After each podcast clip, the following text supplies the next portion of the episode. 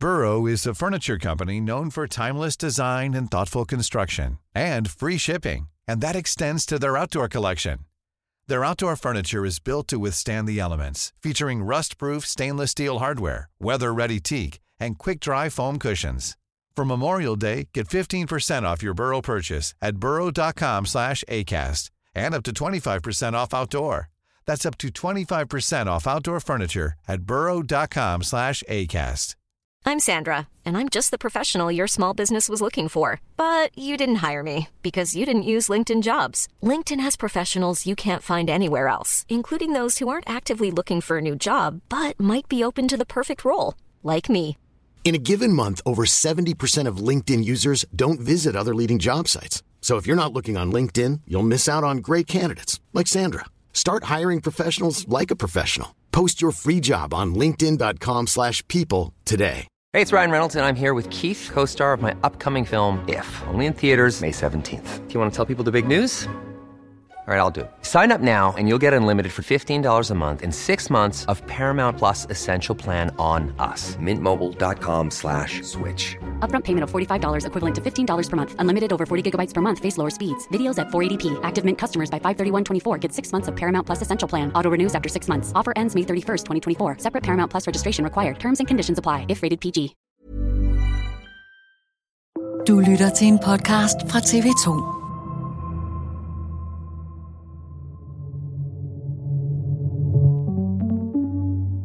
COP28, FN's årlige klimakonference, begynder i dag i Dubai. Ja, Dubai. Den største by målt på indbyggere i den olie- og gasproducerende føderation, de forenede arabiske emirater. En by, der for mange nok mest er kendt for luksushoteller, store biler, turismeindustri, overflod, overforbrug. There is plenty to do, from indoor to outdoor activities, spin chilling adventure to amazing food to beautiful views and non-stop entertainment. Og nu lægger byen altså også jord til klimatopmødet, hvor verdens ledere skal finde løsninger på klimaforandringerne. It is the coming months and the coming years right now that will be crucial in what the future will look like. It is what we decide now that will define the rest of humanity's future. For bordenden sidder Sultan Ahmed Al-Jaber.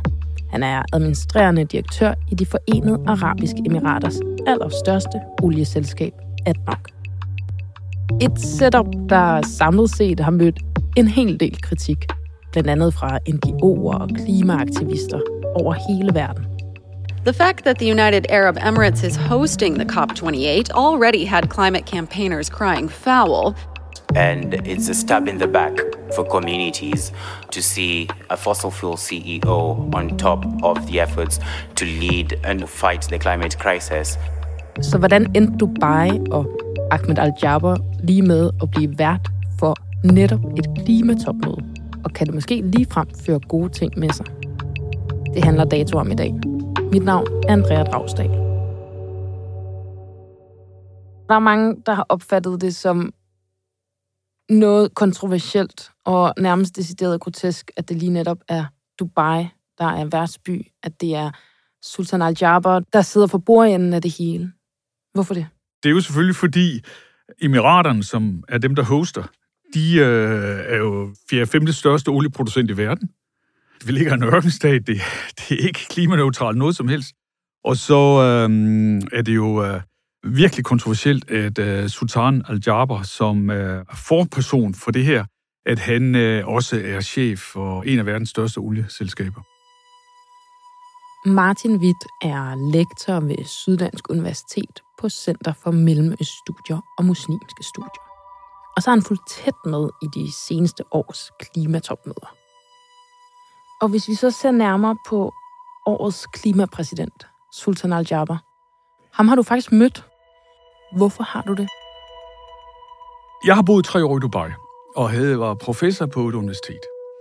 Øh, dernede et, et lokalt universitet.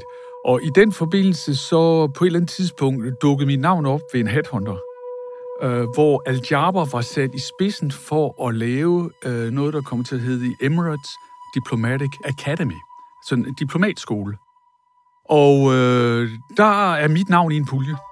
Og der kommer jeg igennem en masse interviews, og så det sidste interview, det er med Al Jaber selv.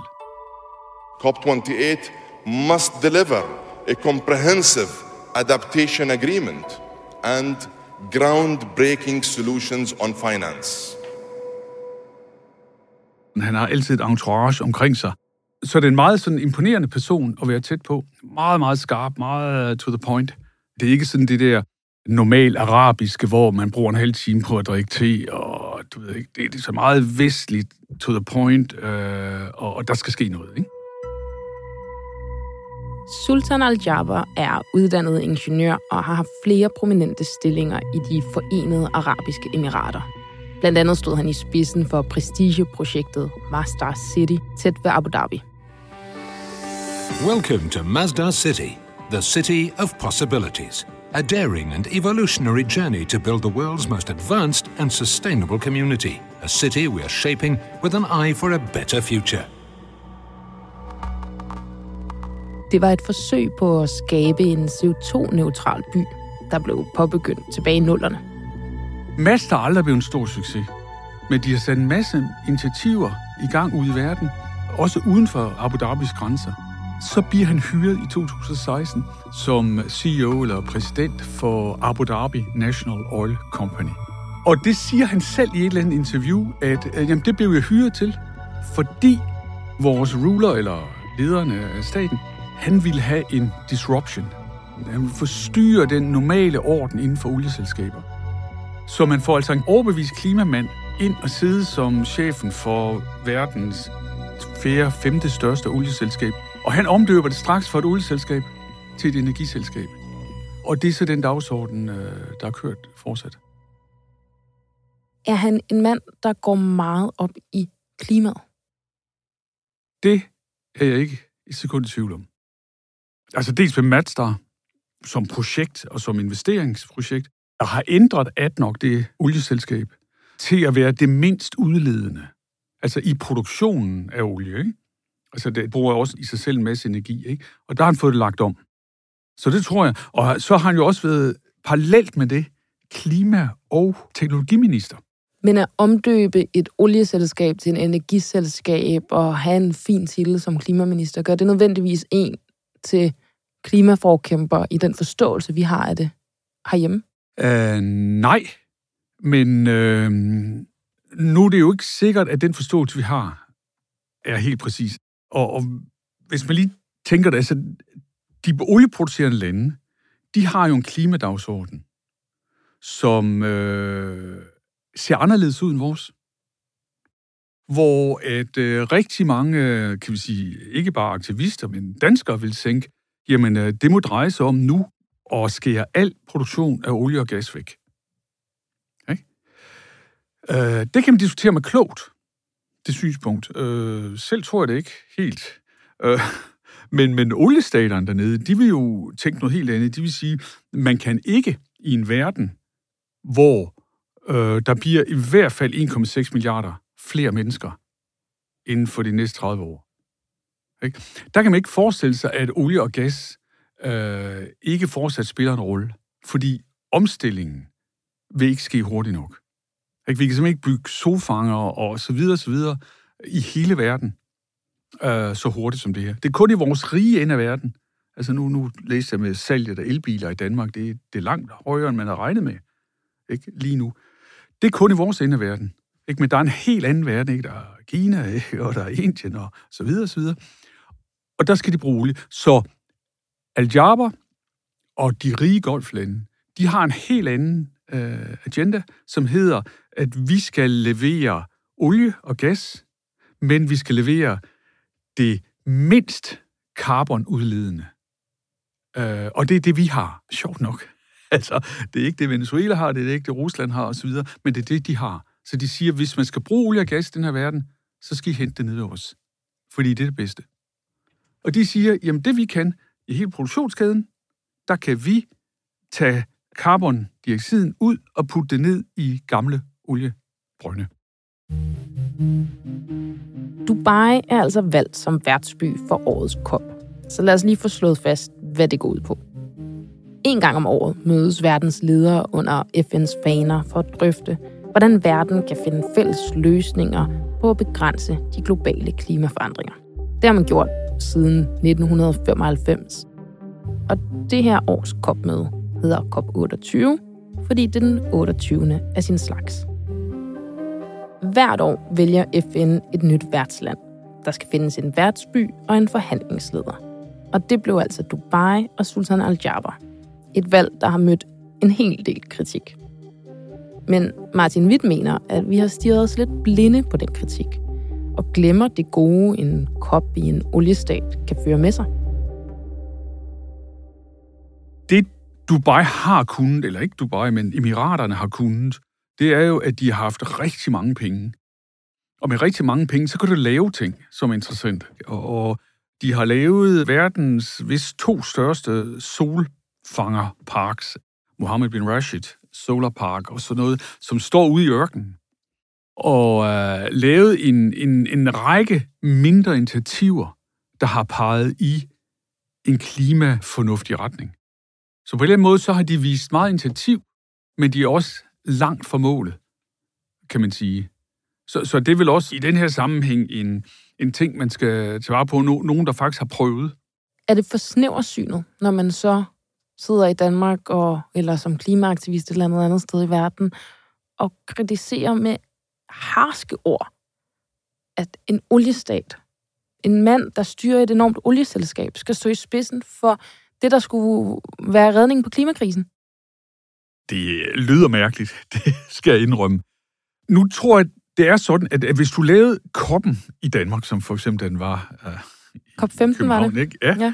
Eller nogle af de andre, så vil du...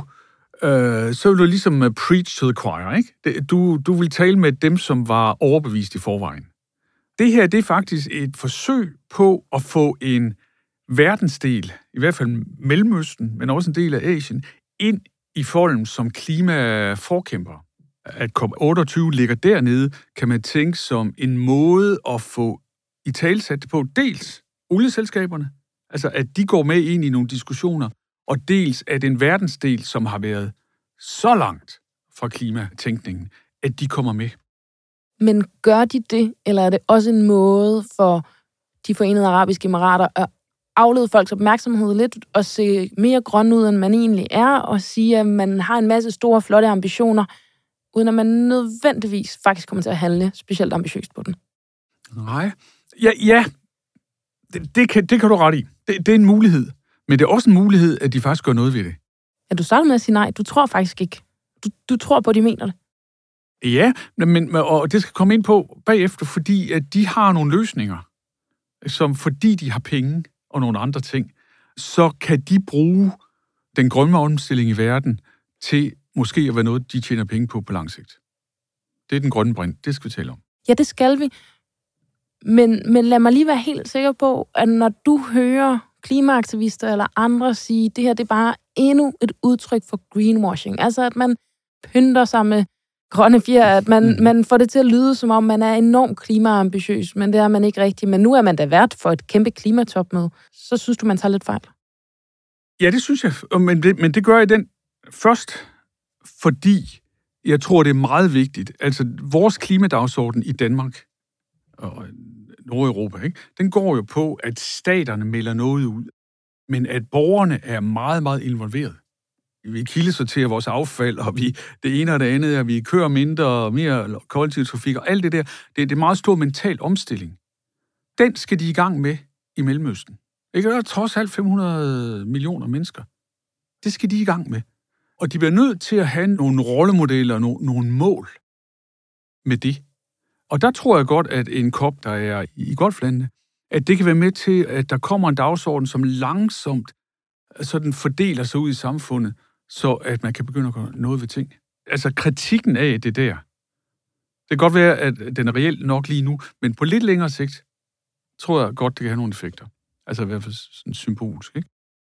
Jo, og så er der nok nogen, der vil sige, ja, ja, du kan sige i morgen, i morgen, for evigt. Det øh, stopper man ikke klimakrisen af. Nej, men altså, her, der, der kommer du faktisk meget, meget tæt på den gruppe stater, som leverer utrolige mængder af den fossile energi. Ikke også? Og hvis du kan få dem i tale så kan du vinde noget, der er ret stort.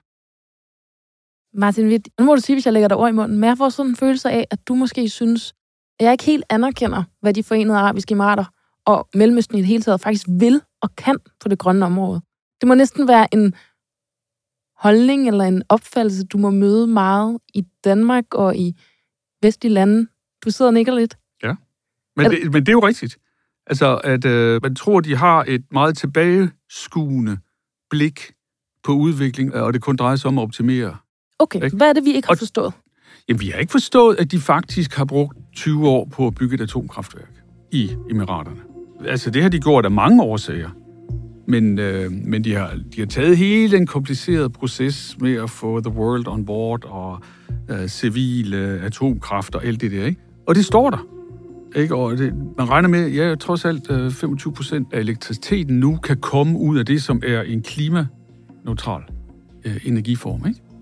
Så altså store penge kan lave ting. Store penge og diplomati kan godt lave nogle resultater. Ikke? Og de er jo ikke fjendtlige over for tanken. Men det vi ser dernede, det er, hvor befolkningerne i for eksempel Danmark bliver involveret meget, så tænker man klimadiskussionen eller klimaindsatsen, den meget kommer fra statslig hold. Så det er staten, der bygger en, altså verdens største solarpark. Og, og så er det lige pludselig grøn strøm, der kørt dine kontakter, ikke? Og Emiraterne, der stadig producerer enorme mængder olie. Ja, det er rigtigt. Men du kan jo ikke undvære olien. Det er jo ingen af os, der kan. I der dag, er jo nogen, der vil sige, at hvis man kottede forsyningerne fuldstændig og besluttede ikke at producere noget i morgen, så vil man være tvunget til at opfinde nye energikilder og nye løsninger. Ja, men det så du jo sidste år, da russerne øh, ligesom lukkede for gassen, ikke? Ind til Europa. Der, der så du den disruption, der kom ud af det. Og vi ved jo godt, at man har lavet nogle feberredninger. I den der sammenhæng, blandt andet importerer man jo gas fra Katar nu, ikke? Altså man, man har lagt nogle systemer om, ikke? Men man er jo ikke blevet mindre afhængig vel, af fossile brændstoffer. På de store linjer, ikke? Hvis du skal opsummere det her for os, mm. de muligheder, du ser, at du bare som vært for et klimatopmøde, men også bare emiraterne i det hele taget, andre mellemøstlige lande, kan byde ind med muligheder, vi måske overser lidt. Hvad er det så, du vil nævne? Omlægningen af vores energisystemer koster rigtig, rigtig mange penge. Og hvis man ser den gruppe af de der seks GCC-lande, de der stærkt olieproducerende lande, olie- og gasproducerende lande i Golfen, så har de pengene til at investere både hos sig selv, men også andre steder. I sol og vind og A-kraft og så videre. Ikke? Der, der skal kilokroner til det. Så det vil sige, det er en meget stor del. En, en anden stor del af det er, at landene i golfen, de trænger også til at få tænkt over de her ting. For dem skal det også være attraktivt, det skal i hvert fald sættes på en dagsorden, at det kan betale sig for dem at ændre deres produktion af olie og gas, sådan at den bliver mere klimavenlig. Og det tror jeg, de her ting kan være med til. Tror du også, at der er nogle af de oliestater, der gerne vil en grøn omstilling af nødvendighed? At de kan se, at også deres ressourcer kommer til at slippe op? Det er helt klart, at hvis global warming fortsætter, så ligger de der, hvor øh, det kan blive udholdeligt, ligesom at bo i det. Så de mærker effekten af global warming meget, meget stærkt. Så det er den ene. De er bange for, at olien som indtægtskilde forsvinder. At der bliver simpelthen mindre træk på den på længere sigt. Og de vil også gerne jo være en del af verdenssamfundet. Altså, altså politisk øh, være en del af verdenssamfundet og være på, på samme dagsorden, ikke? Klimadagsorden. Så der, der er gode grunde for dem til at tænke en anden strategi. Vores ende af verden kan ikke lave vores omstilling uden at bruge brint. Det er i hvert fald det, som alle eksperter taler om nu, ikke? Altså, som en mellemteknologi. Elbiler er fedt, men for den tunge industri og, og så videre, der skal vi have brint ind. Og det er jo den dagsorden, de rige golfstater har. At de vil lave deres olie- og gasproduktion, lægge den om, så den leverer den grønne brint til hele verden. Det, det er deres mål.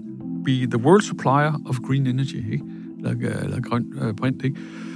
Så det, de kan gøre, det de lover os, ikke? det er, at de siger, ja, vi kan, vi har arealerne til at have solfanger.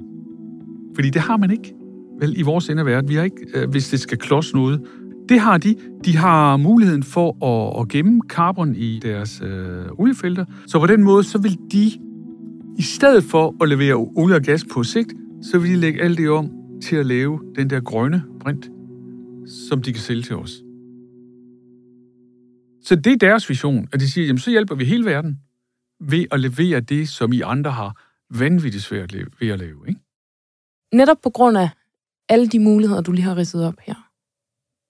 De ting, du tror på, at Dubai og andre oliestater kan byde ind med. Er du så optimistisk om øh, udfaldet af COP28? Øh, nej, det er jeg nok ikke. Fordi, ja. nej, altså et er, hvad man kan sige, at, at oliestaterne potentielt kan bidrage med, ikke? og hvis man får dem talt ind i det. Men jeg ved ikke nok om, om de detaljerede forhandlinger i koppen. Altså, det, det er jo klart, det, det er en dødsproblematisk at have en verden, ikke, hvor, hvor, øh, øh, hvor, hvor alle skulle kunne blive enige om, om mål og konkrete reduktioner, fordi det koster penge. Det koster simpelthen penge. Så, så øh, nej, øh, først når jeg ser de store resultater, så vil jeg øh, tro på dem, ikke? Og hvis de store resultater skulle komme noget sted, skulle det så være på et klimatopmøde i, et, i en oliestat? Ja, altså, det er jo et klimatopmøde, så hvis man kan... Altså, resultaterne, det må være, at der bliver lavet nogle, øh, nogle aftaler, som verdens lande vil bakke op om. Og det kan lige så godt foregå der, som, øh, som alle andre steder. Martin Witt, tak fordi du gæstede Dato i dag. Selv tak. Efter optagelserne til dagens program har den britiske tv-station BBC afsløret, at Sultan Al-Jabers olieselskab tidligere i år har planlagt, at han som formand skal bruge sin rolle til at påvirke de andre medlemslande og til at forhandle aftaler om fossile brændstoffer.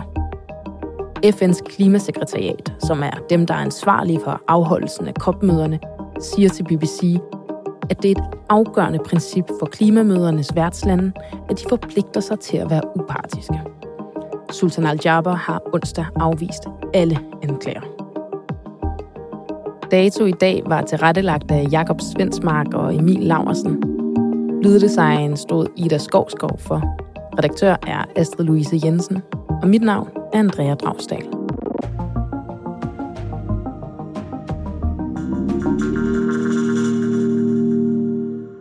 Du har lyttet til en podcast fra TV2.